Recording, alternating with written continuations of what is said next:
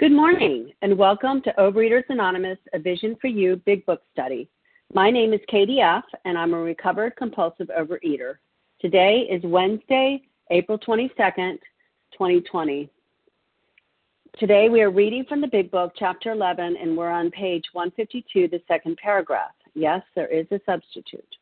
Today's readers are, for the 12 Steps, Terry H., 12 Traditions, Maura Z., and reading the text are Kim G., Leon B., and Nancy P. as our backup. The reference numbers for Tuesday, April 21st, 2020 are for the 7 a.m. 14,477. That's 14477. And for the 10 a.m. are 14,478. That's 14478. OA Preamble.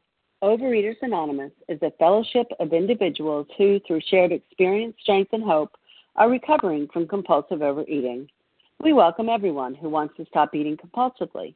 There are no dues or fees for members. We are self supporting through our own contributions, neither soliciting nor accepting outside donations. OA is not affiliated with any public or private organization, political movement, ideology, or religious doctrine. We take no position on outside issues. Our primary purpose is to abstain from compulsive eating, compulsive food behaviors, and to carry the message of recovery through the 12 steps of OA to those who still suffer. Our sole purpose. OA's fifth tradition states each group has but one primary purpose to carry its message to the compulsive overeater who still suffers. At a Vision for You Big Book study, our message is that people who suffer from compulsive overeating can recover through abstinence and the practice of the 12 steps and 12 traditions of Overeaters Anonymous. I will now ask Terry H. to read the 12 steps. Star one, Terry. Good morning. This is Terry H. from Pensacola, Florida. Yeah, a little problem with a mutant. Um, I'm a grateful, recovered, compulsive overeater. The 12 steps. We admitted we were powerless over food, that our lives had become unmanageable. Two, came to believe that a power greater than ourselves could restore us to sanity. Three, made a decision to turn our will and our lives over to the care of God as we understood Him. Four, made a searching and fearless moral inventory of ourselves. Five, admitted to God and to ourselves, to another human being, the exact nature of our wrongs. Six, we were entirely ready to have God remove all these defects of character. Seven, humbly asked Him to remove our shortcomings. Eight, made a list of all persons we had harmed and became willing to make amends to them all. Nine, made direct amends to such people wherever possible, except when to do so would injure them or others. Ten, continued to take personal inventory, and when we were wrong, we promptly admitted it. And 11, we sought through prayer and meditation to improve our conscious contact with God as we understood Him, praying only for the knowledge of His will for us and the power to carry that out. 12, having, having had a spiritual awakening as the result of these steps, we tried to carry this message to compulsive overeaters and to practice these principles in all of our affairs. Thank you for letting me do a service today, and with that, I pass.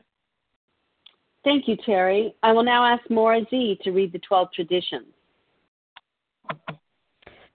Good morning, Maura Z, recovering in Virginia. 12 Traditions of Overeaters Anonymous. 1. Our common welfare should come first. Personal recovery depends upon OA unity. 2. For our group purpose, there is but one ultimate authority, a loving God as he may express himself in our group conscience. Our leaders are trusted, are but trusted servants. They do not govern. Three, the only requirement for OA membership is the desire to stop eating compulsively. Four, each group should be autonomous except in matters affecting other groups or OA as a whole. Five, each group has one primary purpose to carry its message to the compulsive overeater who still suffers.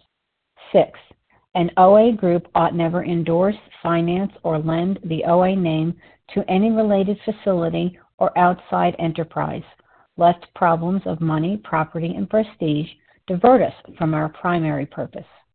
7. Every OA group ought to be fully self supporting. declining outside contributions. 8. Overeaters Anonymous should remain forever non professional, but our service centers may employ special workers. 9. OA as such ought never be organized, but we may create service boards or committees directly responsible to those they serve.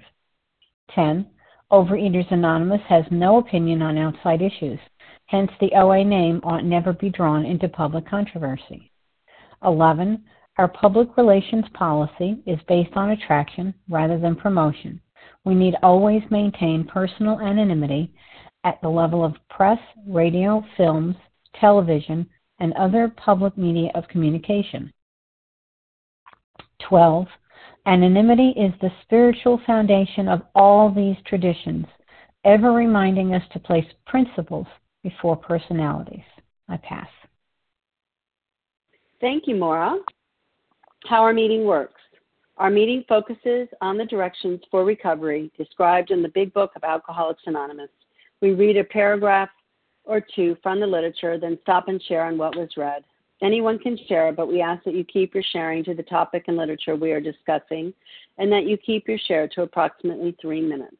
Singleness of purpose reminds us to identify as compulsive overeaters only. Our abstinence requirement for moderators is one year, and for readers is six months. There is no abstinence requirement for sharing on topic. This meeting does request that your sharing be directly, directly linked to what was read. We are sharing what the directions in the Big Book mean to us. To share, press star 1 to unmute. Once you are done sharing, let us know by saying pass, then press star 1 to mute your phone. In order to have a quiet meeting, everyone's phone except the speaker's should be muted. Today, we resume our study of the Big Book on page 152, the second paragraph. I will ask Kim G. to begin reading. Good morning, Katie. Good morning, everyone. My name is Kim G yes, there is a substitute, and it is vastly more than that. It is the fellowship of Alcoholics Anonymous. There you will find release from care, boredom, and worry. Your imagination will be fired. Life will mean something at last. The most satisfactory years of your existence lie ahead. Thus, you will find the fellowship, and so thus we find the fellowship, and so will you. Let me set my timer. So, you know, this, this sentence here, there you will find release from care, boredom, and worry. That's not the first time we see that sentence in this chapter. If we go back to the first page, it's letting us know for most normal folks, that first sentence in 151, for most normal folks, drinking means conviviality, companionship, colorful imagination. It means release from care, boredom, and worry. You know, it reminds me of the doctor's opinion where it says we see people drink with immunity.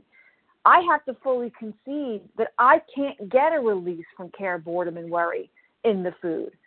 I have to find that somewhere else. And that's why the doctor's opinion is so important. Do I fully concede that I'm someone that can't do that? Do I have the allergy of the body, which means like when I put certain substances in my body, I cannot reasonably predict what's going to happen? Do I have the mental twist that tells me it's always okay to go back to those foods that I'm allergic to? That's what powerless means. So where do I find that release? I find it in a way, but I want to give you a warning. What they're saying, or what I, the way I see it, is that the fellowship gives you a release. It gives me relief. I had relief many times in OA, but since I didn't do the steps, I never found freedom because the freedom is promised in the steps in a relationship with power.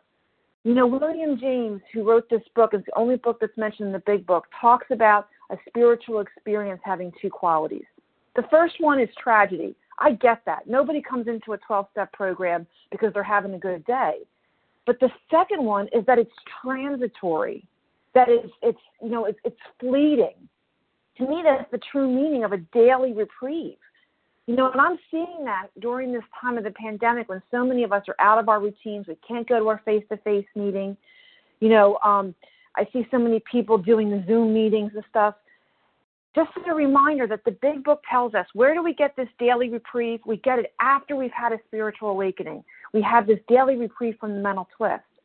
I think what's happened over the years in all 12 step programs is the fellowship has has watered that down to one day at a time, the daily reprieve, one day at a time, not eating. And that's a painful way to live. So I see these people spending all this time on Zoom meetings, eight hours a day, eight hours a day, eight hours a day. So the question I want you guys to ask yourself for this release from care, boredom, and worry, do you just want to release? Because the fellowship will give you that. But if you want freedom, if you want freedom, that you'll only get from doing the steps and having a relationship with power. So I implore you this morning, don't settle for just this release in the fellowship. I ask you and I implore you to do what I did nine years ago, which is dig into these steps and find freedom, which I have had for the last nine years. And with that, I pass. Okay, thank you so much, Kim. I'm sorry, I didn't hear you say the last bit. Um, okay, so here we are on page 152, the second paragraph. Um, so, although we value your experience, we ask that you limit your shares to every third day in order that others might share their experience. So, who would like to share on this paragraph? Penny from Boston. Melissa and Katie G. Um, Nancy J. from Illinois. Elizabeth D. Okay, hold on. Please hold on one second. I'm just um, having a hard time getting my pen going. Um, Okay, I have Tina S, Katie G, Nancy J, Reva P. I know I missed someone. If I missed you, please tell me your name. Melissa C. Teresa Melissa. P. Okay, let's stop right there. Craig Is F. that Penny E?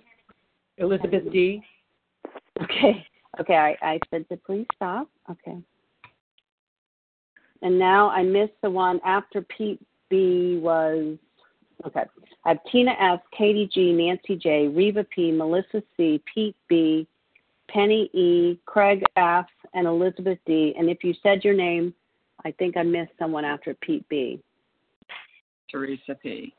Teresa P, that's what it was. Thank you so much. Okay, so that's quite the lineup we have going. So please go Tina S, followed by Katie G. Thanks so much, Katie, for your service. Tina S., recovered compulsive eater, anorexic in Florida. Uh, and thanks, Kim. Uh, what a great lead. Uh, you know, one of the things that I also like to talk about in, in this paragraph, that there is a substitute for sure, and it's vastly more than that. And, and it talks about the fellowship, which is not the program of Alcoholics Anonymous, Alcoholics Anonymous, that is the 12 steps. But what I do know is I cannot do this thing on my own. And so once I got involved in the fellowship to see that other people were doing the deal and they were getting recovered and how they were doing that was through working the 12 steps and having the transformation what comes about. And I also love that it was talked about we get released from care, boredom, and worry, but the freedom comes through the transformation in the 12 steps. And, and it says the most satisfactory years of your existence lie ahead you know and that you know that has happened for me. You know i am able to be of service today in in a capacity in a way that i never ever dreamed of nor did i ever want you know to be of service to anybody but to myself. But i have that opportunity today in circum in in present circumstances and in others you know in, in a way you know i also i, I attend many meetings on on zoom and I love it, love it, love it because I see the the people in my life that who have given me hope, who have shared their experience, strength, and hope, and so I do that for others. And, and my and the light comes on for me when I see newcomers come to the Zoom meetings, even though they're not face to face, but they need the help that we can offer. And you know, by being the fellowship and then giving the solution, which is the 12 steps in the program of Alcoholics Anonymous or Overeaters Anonymous, where we get the freedom. And uh, this is some great stuff. So I'm really looking forward to hear what everybody has to share. And with that, I pass. Thank you, Tina. And now we'll have Katie G, followed by Nancy J. Hey, Katie F. Katie G, recovered compulsive overeater, anorexic and bulimic. And, you know, if I could just take people and shove them into my body and feel better about myself, then the fellowship would be great. And I don't know about you, but I came in here and I was like, all right, I'm going to be popular. I'm going to go to the head of the class of OA, and uh, y'all are going to be my best friends. And if you don't do what I want when I want you to, you know, get lost. And I have to tell you that for me, I don't I don't seek out friends today, guys, in this in these rooms. I love you, and you are my spiritual brothers and sisters. But that's not what I'm putting first today. That's not what this is about. I'm going to die from this illness, okay? And so what I find is that when I am unified on the principles of having had a spiritual awakening as the result of these steps, what is my primary purpose? It is to help others and to practice these principles in all our affairs. So, for example, yesterday was a hard day for the family, right? And I had a step 10. Couldn't find anyone. I asked God to remove it. Wasn't going anywhere. And one minute at a time, I was taking calls. I was helping others. I was talking to women about them. I was getting off the focus of Katie G, right? And then ultimately, somehow, the recovered sisters that I love found me and they didn't say, hey, Katie G, great job right? They said, no, you got to go to God. Your value and worth doesn't come from your husband. And you know what happened? By 5 p.m., when two years ago I would have been a screaming lunatic, nothing happened. And there was peace because we are united on a common solution, right? We can all go to each other and be BFFs on the pro- common problem. It's great. It feels good. But it doesn't last. I've been in the rooms for 16 years. It doesn't last. And I was profoundly struck by an AA recovered man who said recently that we are leaving 12 step recovery rooms one judgment at a time. Think about that. When you're on your meeting, when you're doing your Zoom, when you're talking to your sponsor or your sponsees, what is disconnecting you from God? I don't know about you, but for me, it's my judgment. Overeaters Anonymous has saved my life. And I have no right to say, I know what's best for you. You do or do not deserve a room here. It's your turn to share. It's not your turn to share, right? Like I can get caught up in all of that. But if I do, let me tell you, the women and men who surround me are going to be cut off from me, and I'm going to be cut off from God, and I'm going to go back to the food you know and i i love our fellowship. This this room all of you have saved my life and continue as a fellowship because we're bound in these common solutions. And i almost didn't go to the conference because of my judgment because of my fear that y'all wouldn't accept me for where i was in my life with the things that were going on.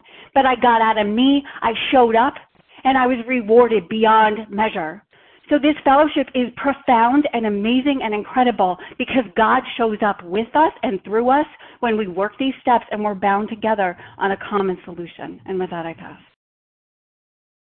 Thank you, Katie. Oops, sorry, my timer won't stop. Okay, now it's Nancy J, followed by Reva P. Hello, good morning. I am Nancy J from Geneva, Illinois, and thank you, Katie, and everyone who shared before me.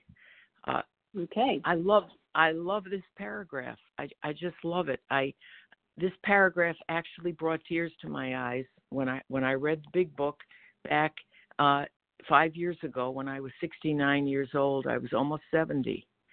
And I had spent an adult lifetime of dealing with this terrible disease.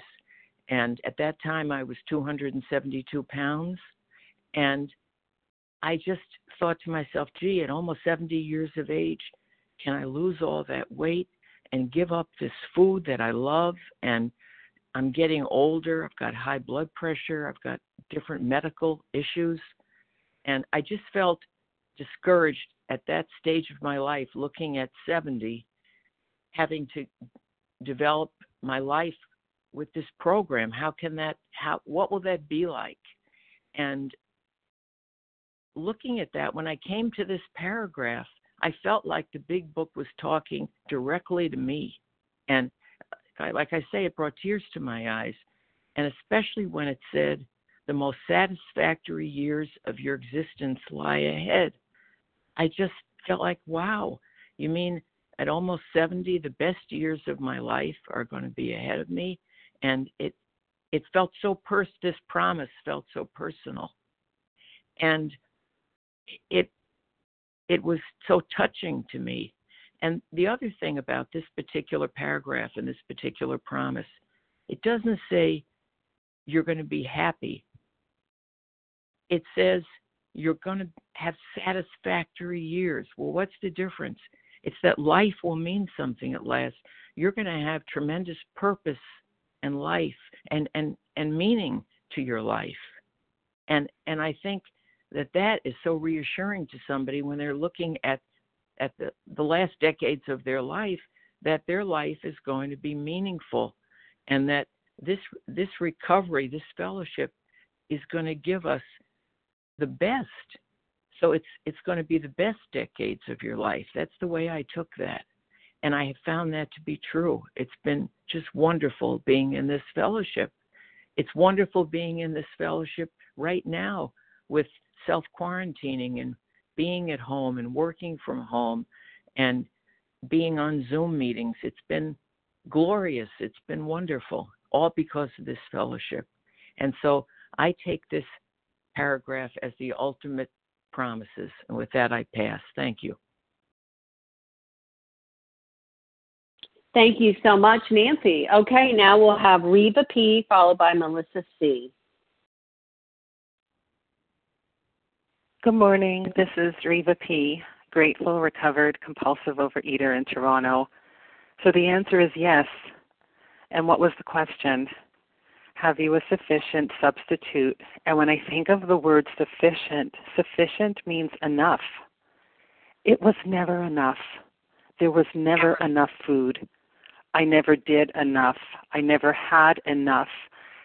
In the disease, it was just a bottomless pit, no satisfaction. It was totally the opposite. When I look at page 151, I was searching for release from care, boredom, worry, searching for satisfaction, filling up, never got never got it. Um, so this reminds me when I put down the food and work the steps, the food is enough. I walk away from the table and I've had enough. And when I start integrating the principles in all my affairs in my life, I have enough. I'm doing enough. And that is such a miracle. And substitute, I didn't know there was an alternative. I thought this was the only way I could cope. This was the only way I could try to fill my God shaped hole. And thank you, God, there is an alternative. And I love how, yes, I find the solution in the fellowship, but it's not the solution. The solution is the steps, but I got to come here to find it. Um, and I love this business of my imagination. My thinking is fired out, gone. Old thinking is what got, got me further and further in the disease. And for life to have meaning, you know, for me in the disease, no matter what I did, I was chasing an effect not just with food, but with anything relationships, accomplishments, material things. It didn't mean anything. It never filled. It was never enough.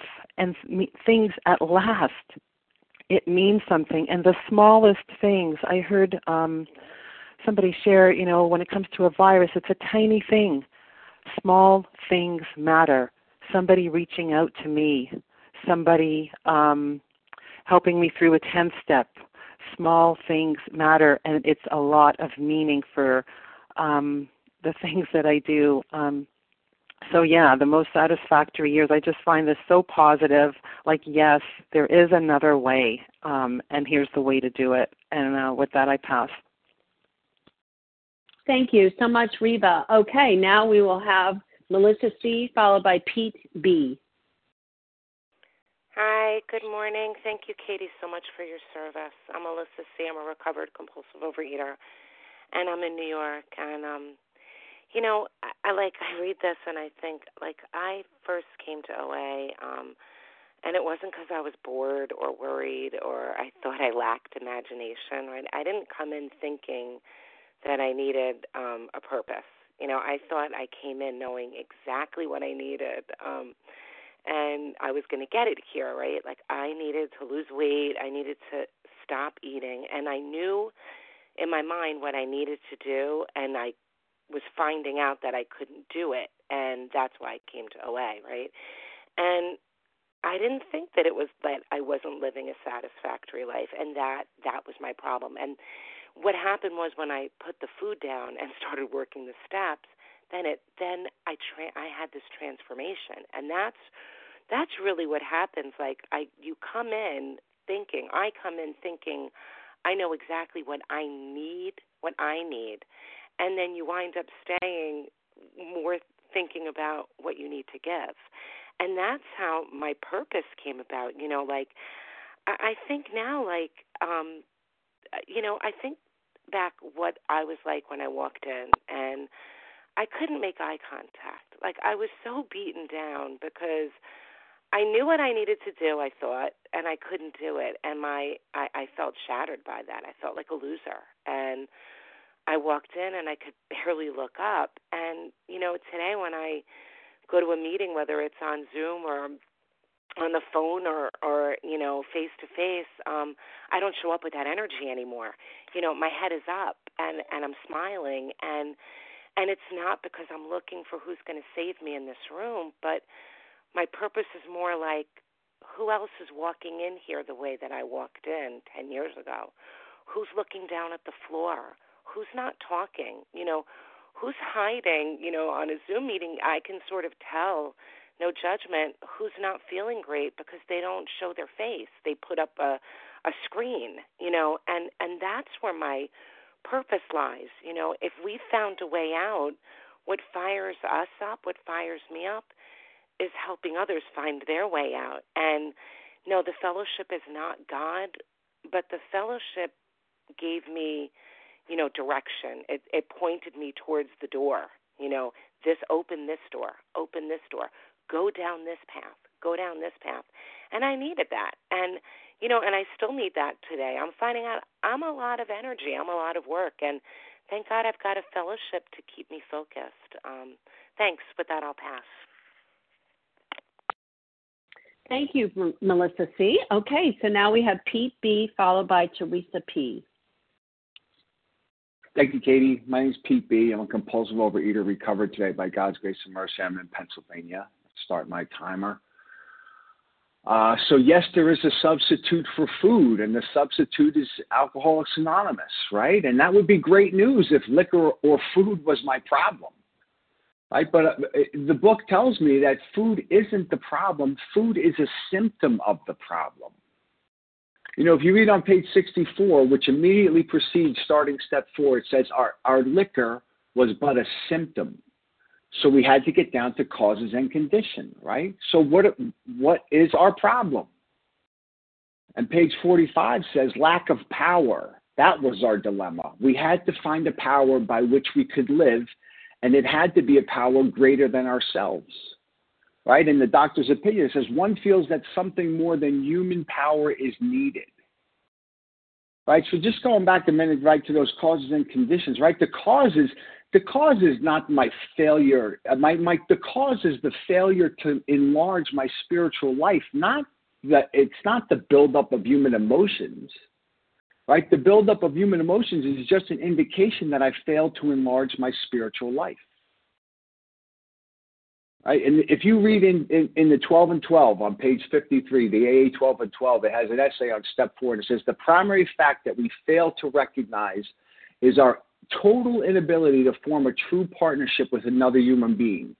Either we insist upon dominating the people we know or we depend far too much. We depend on them far too much. We depend on them far too much. Right? So we need, as an organization, we need to stop implying that the fellowship is the program and that the fellowship is what I need to depend on in order to recover. Right? The fellowship is nothing more than a group of people, human power. Right? It's not a we program, it's a we fellowship. Right? Because just, just a few weeks ago, we just read on page 99 and 100 that we have to remind the prospect that his recovery is not dependent upon people, it is dependent upon his relationship with God. So, yeah, you know, yeah, I'm with you. The fellowship, absolutely, without a doubt, a reasonable substitute for liquor. And I can choose to participate and experience all the joy and camaraderie that comes with it. But I must understand and the message that we must carry is that we are dealing with something that's far too serious, far too devastating to be addressed by just a group of people who share in a common problem. Right? What we have tears apart the soul and destroys everything in its path. It has no regard for our relationship. It doesn't care if I got on the 10 step train today or not. It doesn't allow me to stop and say, I went to a meeting yesterday, so I guess now I'm not going to eat today. It's not that we have some kind of practical program of action or some kind of better philosophy now. Our message is that if you suffer from this condition, there is a way out. That way out is through abandoning everything that we thought we knew about solving it. about completely and utterly surrendering to the God of our understanding. And Time. through the spiritual process, we clear away the wreckage of the past and we uh, and the present, and we get recovered. And with that, I'll pass. Thanks for calling me, Katie. Okay, thank you, um, Pete. And now we have Teresa P. followed by Penny E. Hi, I'm Teresa P. I'm a recovered compulsive overeater. I'm a grateful recovered compulsive overeater. And I'm glad I get to remember that. You know, I've been blessed with getting to this program. And, you know, I I love that we do paragraph by paragraph and everybody shares on it. There's such a wealth of opportunity to hear God working in so many people over this, you know, simple little few little words. And uh, that that substitute, and it goes back to substitute for what? For my restless, discontent, and irritability. And you know, I have been experiencing some of that. And uh, I have been, you know, there's uh, of course the stuff going on with the coronavirus, but I have been personally sick and um, debilitated and and having to face my um, issues of, you know, I can't do what I used to do, and you know, and how long do I have, and and but what I get to do instead, and and just see this, it it's been very challenging because it's been ongoing for time, and you know, I only have one recourse, and of course, you know, because that's and that's God, because who is the constant in everything, and who is the power in everything. But how do I access that power? It's always been my problem. I've always knew who the source has been, but accessing that source, and that's the steps. And and but you know all of this gets for me gets confused with the disease because I like how it's presented as you know relentless and deadly, progressive, a destroyer of the soul, of you know, the core of fabric human existence. That's what I'm up against. You know, just thinking of that, that's so scary. But I don't face it alone. I have, you know, God is there, who is more powerful than this disease can be devastating. And I have seen it work over and over. And even though I've seen it work over and over, that doesn't mean the disease does not come back in different forms to come at me one more time. And what I get to do is it's the same thing one more time. It's all go back to, you know, working the steps. You know, for me it was working programs, but most importantly, working the steps because that's what reveals God to me, removes all that garbage that I put in front of God. My fear of this, of my debilitating condition, my fear of what's going to happen to people, my fear of, you know, I'm not going to have enough. When really what I have is enough. Time, please.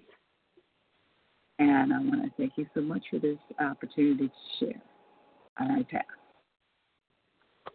Okay, so if you just joined us, um, we're reading the second paragraph on page 152. Yes, there is a substitute. And we have three more shares, and then we'll be opening it up for more. Penny E., you're up, followed by Craig F. Thank you so much. Good morning, everybody. My name is Penny E. I am a recovered compulsive overeater in South Jersey. I'm grateful to be here today. Uh, the most satisfactory years of your existence lie ahead. So, I mean, I've been doing this a long time. Uh, I get no credit for it. God gets all the credit. You get all the credit, Bill, Bob. But for 31 years, I've been in a normal body size. I recoil as if I'm a hot flame. Um, you know, that's the small stuff, actually. But the most satisfactory years of my life cannot exist without that physical part of our recovery. Um, then it says that um, it's the fellowship in Alcoholics Anonymous is the is the solution to it. So, up fellowship. It says a group of learned subjects who work together in pursuing mutual knowledge or practice. We work together in pursuing mutual knowledge or practice. So, my interpretation is we are people who are living and trying to live and trying to learn spiritually.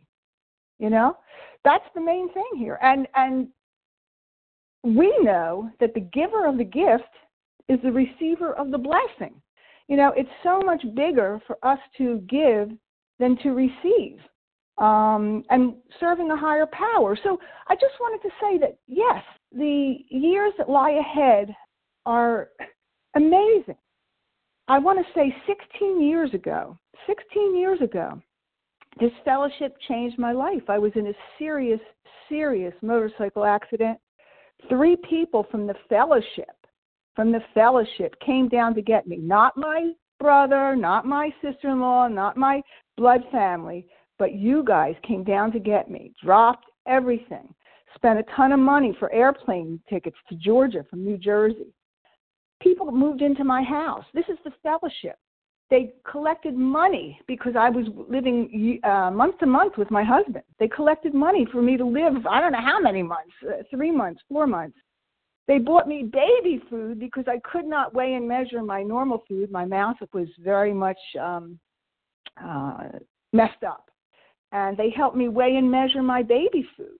Uh, they they mowed my lawn. Every the fellowship, the fellowship, the fellowship. And now during this virus deal, the fellowship also. I live alone. I don't even have a cat here, but I do have God. I have the best partner of all, and uh, I have you guys. You guys call every day. I call you every day. People say, "Do you need something?" Somebody uh, dropped off hand sanitizer from the fellowship, not my family, not my family. I didn't have any Clorox wipes. Somebody dropped them off to my house. I mean, this is living spiritually, making Time, somebody please. else's. Okay. Thank you so much Thank you. for letting me share. Love you all. God bless. Thank you, Penny. Okay, now we have Craig F. followed by Elizabeth D. Thank you. This is Craig F., recovered in Tulsa, Oklahoma. Some wonderful shares this morning, and uh, um, really enjoyed it. Um, the uh, back when before I got uh, to program, I was sitting in a bar on a Sunday afternoon, and uh, there's uh, my habit. I was reading the paper, and there was an article in the little Sunday edition about uh, drug and alcohol and food addiction and and uh, about the devastation that it had on society. And they were interviewing this psychologist, and they um, um, asked him. They said, with all the devastation that that these things do in society, couldn't we do something like prohibition and just do it really well? And and and uh, he said no. He said if if he said what you have out there are a lot of people that are self-medicating their anxiety and if you take that away without putting something else in its place, uh, you're going to cause more trouble than you have already. And I sat there in my ignorance thinking he meant something like uh, uh, antabuse or uh, methadone, uh, you know, or you know, even for food that you know you had to medicate people so they wouldn't uh, they wouldn't do those things because I had no idea uh, that there was something else. But I read on, and towards the end of the article, I said the guy's kind of talking about some sort of religious solution, and of course, what I know now was he was talking about a spiritual way of life. That what we had to put in our, the place of that addiction was this spiritual way of life. Now, the this reading that we read today says fellowship, and people have done a, a real good job explaining the difference, explaining the difference between uh, fellowship and and how that's just opening the door. The fellowship opens the door to a spiritual way of life. Uh, but you know, the fellowship opened the door when it opened this book for me, and and when I, I learned in uh, I learned in the doctor's opinion that that I had an allergy and an obsession, and uh, when I learned in the, uh, uh, more about alcoholism, that uh, that I read about some people that started made a beginning, they got sober, but they the tagline is they failed to enlarge their spiritual life and they went back out and I learned in there is a solution uh, what what that solution was. The first half of there is a solution, talks about the spiritual way of life, and second half gives us an example through through Rowland Hazard, and then and then you know I learned in uh, I learned in We Agnostics that I had to uh, that I had to uh, uh, come to grips with this with a relationship with this higher power that it wasn't enough just to have an intellectual belief that that I needed to develop a relationship. And then and then uh, time okay great the rest of the book showed me how to develop that relationship and and and how to how to live in that relationship and uh, with that I will pass thank you Thank you, Craig. And now we'll have Elizabeth D., and then we'll have time for a few more after that. Good morning. Can I be heard, Katie? Yes. Thank you for your service. Um, my name is Elizabeth D. I'm a recovered compulsive overeater living in the Boston area. Um, I'm um, amazed and humbled and um, so grateful for all the shares that have come before. Um, humbled because it's hard for me to imagine how I could possibly add uh, very much to what I've already heard. Um, but what keeps coming up for me, and by the way, I, I have a really hard time reading this paragraph without continuing to refer back to the previous, um, where it says, I know I must get along without liquor, but how can I? And then it goes on to say, yes, there is a substitute, and it is vastly more than that. So it's, it's, it's saying we have more than just a substitute. We have a life that will finally mean something. That is what the founders are saying. We have shown this in what you have seen before. And for those of you that are are new to this or coming out of relapse and are wondering, you know, I just don't get it. I because I know for me, um, and I think it's something about the human condition. I could not grasp in my bones what you were talking about when you said freedom, find release from care, boredom, and worry. I could not feel that until I was out of the food, entirely abstinent, and had had a spiritual awakening. And once I did, I saw for the first time what that meant for my life to really mean something. And so, go, you know, there's this image I have of a bridge where there are a bunch of people on one end and a bunch of people on the other. And I'm on, you know, when I was in the food or when I was in relapse or whatever, um, I was on one end of the bridge and there were other people on the other end of the bridge. And those are the people who were living in this. They were released from care, boredom, and worry. And they were calling me to come across the bridge, and I couldn't get there. Why? Because I wouldn't put down the food. And I couldn't see or feel what that was like. So, what I'm saying, what I'm trying to say poorly, is that this takes a leap of faith first and foremost. If I put down the food and become entirely abstinent and surrender to the the this process, I can have what you people have and experience this. And I have found really these are the most satisfactory years of my of my life working this program. But this is a daily choice. It has come true for me, but it's a daily choice. And I'm very grateful. And with that, I'll pass. Thank you, Elizabeth. Okay, so we're on page 152, the second paragraph. Yes, there is a substitute. And although we value your experience, we ask that you limit your shares to every third day in order that others might share their experience. And we have time for three or four more shares. Who would like Paul to share? A. Fran from New Jersey. Maureen. Paul A. Fran. Fran. Lisa Jr. Jen A. Jr.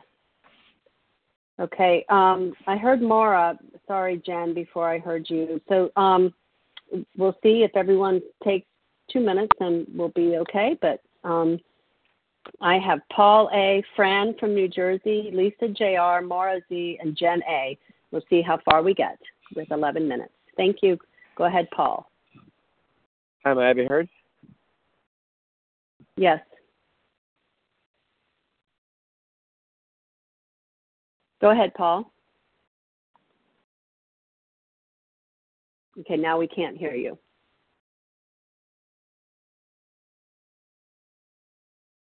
Um, my little fortune cookie today uh, is perfect Okay. because um, uh, I've been struggling a little bit with fellowship, and ironically, talking or sharing a little bit in meetings and, and with my sponsor that you know not getting calls back, not finding connection, not finding um, folks interested in me or where my recovery is.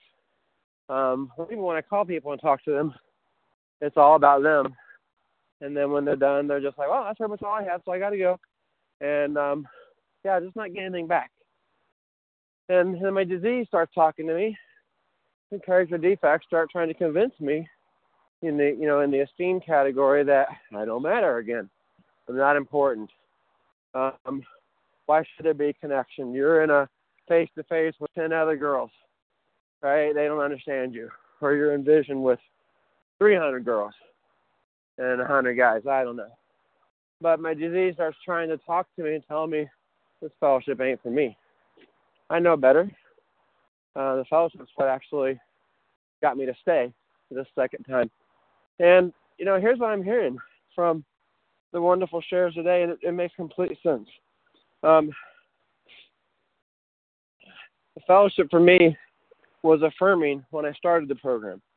It, it got me to keep coming back. It was comforting and reassuring as I started working the program.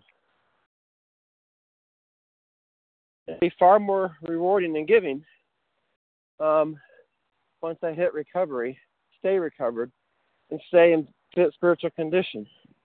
Because if I'm not in that latter phase of my game, I might be seeking from the fellowship what I'm not seeking from my God. And don't know if that's a, a perfect summation or not, but it is for me because I'm not in that spiritual condition day in day out. I'm not taking advantage of that daily reprieve, and then I'm picking at, at fellowship and what it doesn't give me instead of picking at me, digging a little bit deeper, asking God to take those things away and fill them with something from fellowship, service, um, whatever. Um, so yeah, thank you so much for those shares. Thanks for being here. Always, you're always my beacon of hope. Give time back to others. I'll pass. Oops. Thank you, Paul. Okay, Fran, it's your turn, followed by Lisa Jr.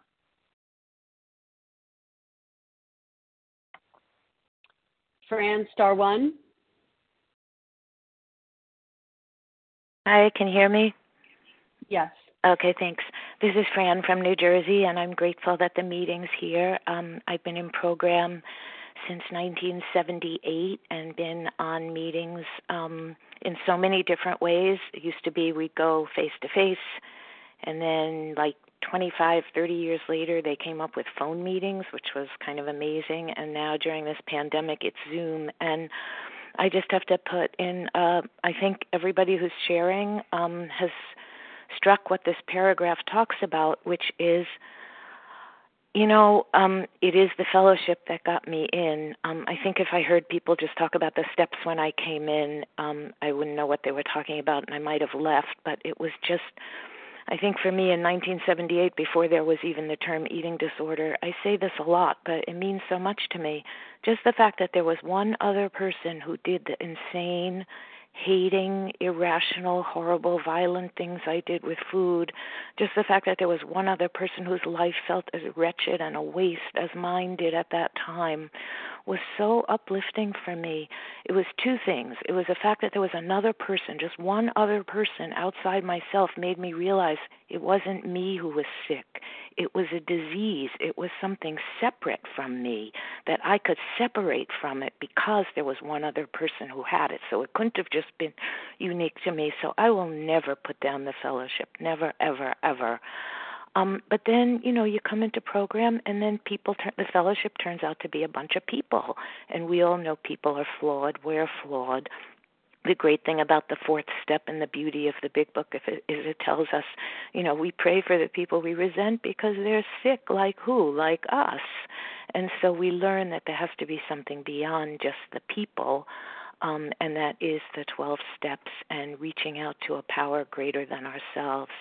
Um, but I never want to come across as putting down one in favor of the other because for some of us, one leads to the other, and for others, maybe not. I don't really know, but we need both. And um, I never want anybody to be discouraged, and I also never want to put down anybody's um, complete joy at getting on a Zoom meeting or getting on a phone meeting and just seeing a bunch of people who are just like us. Um, it helps us accept our flaws, and it also, in the best of circumstances, helps us strive to be something we something greater than ourselves. And we see that through the people, but the steps do allow us to reach beyond people.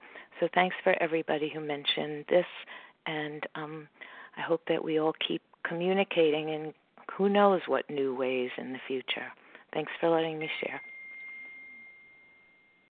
Thank you, Fran. Okay, Lisa JR, you're up, followed by Maura Z. Good morning, Lisa It's JR four here minutes. from Baltimore. Okay, Lisa from Baltimore, Maryland. Um, grateful to be here this morning. Great shares. Your imagination will be fired. You know, my imagination, I can use it for good. Um, I can be inspired to do good things. I can be inspired creativity, cre- creatively. Um, you know, but I know that in the disease, I have a hopeless condition of mind and body. You know, um, I my imagination goes to the dark side when I am in the disease. Um, uh, you know, I go to thoughts of unworthiness, not being enough, not being lovable, self hatred, judgment, et cetera, et cetera um, you name it, I've been there. Um, but I but I love on page 133. It says a body badly burned by alcohol does not recover overnight, nor do twisted thinking and depression vanish in a twinkling. We are convinced that a spiritual mode of living is a most powerful health restorative. So when I get a substitute, I get to substitute my imagination uh, the the negative side of my imagination, the negative side of my thinking. You know, cupcakes were indeed just a symbol. I can substitute uh, that, replace the negative with a God inspired thought, um, but I have to do the work. Um, none of this happens without doing the work and staying in the solution. Um, the fellowship is just uh, the cherry on top. Um, the the the love and the the acceptance that I get here. Um, that's a cherry on top. Well, the true uh, the true meat of the program is um, a relationship with God, and with that, I pass.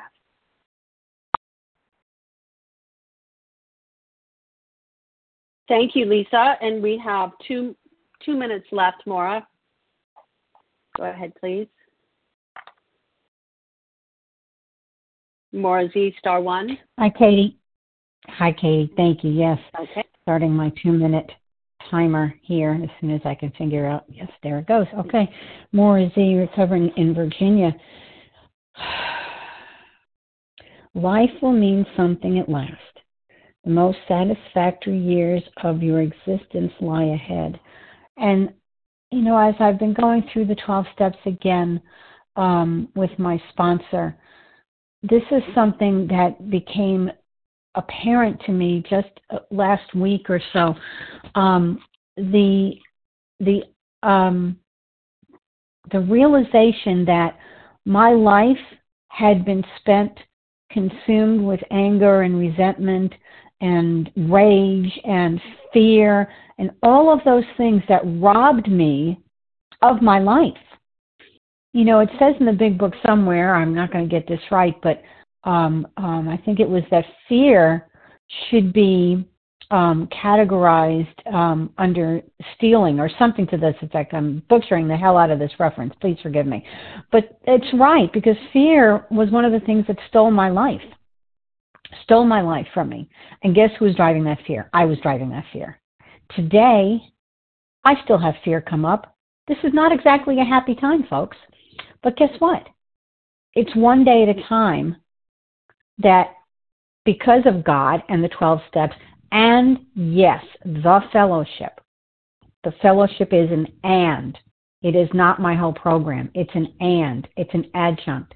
It keeps me sane because I can reach out to anybody else on this line and know that they're going through the same thing. But better than that is I can reach out to anybody on this line and I can choose to be of service and get out of me. And that's what I'm supposed to be doing. That's the primary purpose to carry this message. And I'm grateful for the opportunity to do that on a daily basis. And with that, I'll pass. Thanks, Katie. Thank you, Maura. And thank you to everyone who shared. We will now close. Um, well, first of all, please join us for a second unrecorded hour of study immediately following closing. And the share ID for today, April 22nd, 7 a.m. meeting is 14,482. That's 14482. And we will now close with the reading from the Big Book on page 164, followed by the Serenity Prayer. Will Leon B. please read A Vision for You? Our book is meant to be suggestive only. Good morning. Um, our book is meant to be suggestive only. We realize we know only a little. God will constantly disclose more to you and to us. Ask Him in your morning meditation what you can do each day for the man who is still sick. The answer will come if your own house is in order. But obviously, you cannot transmit something you haven't got. See to it that your relationship with Him is right, and great events will come to pass for you and countless others.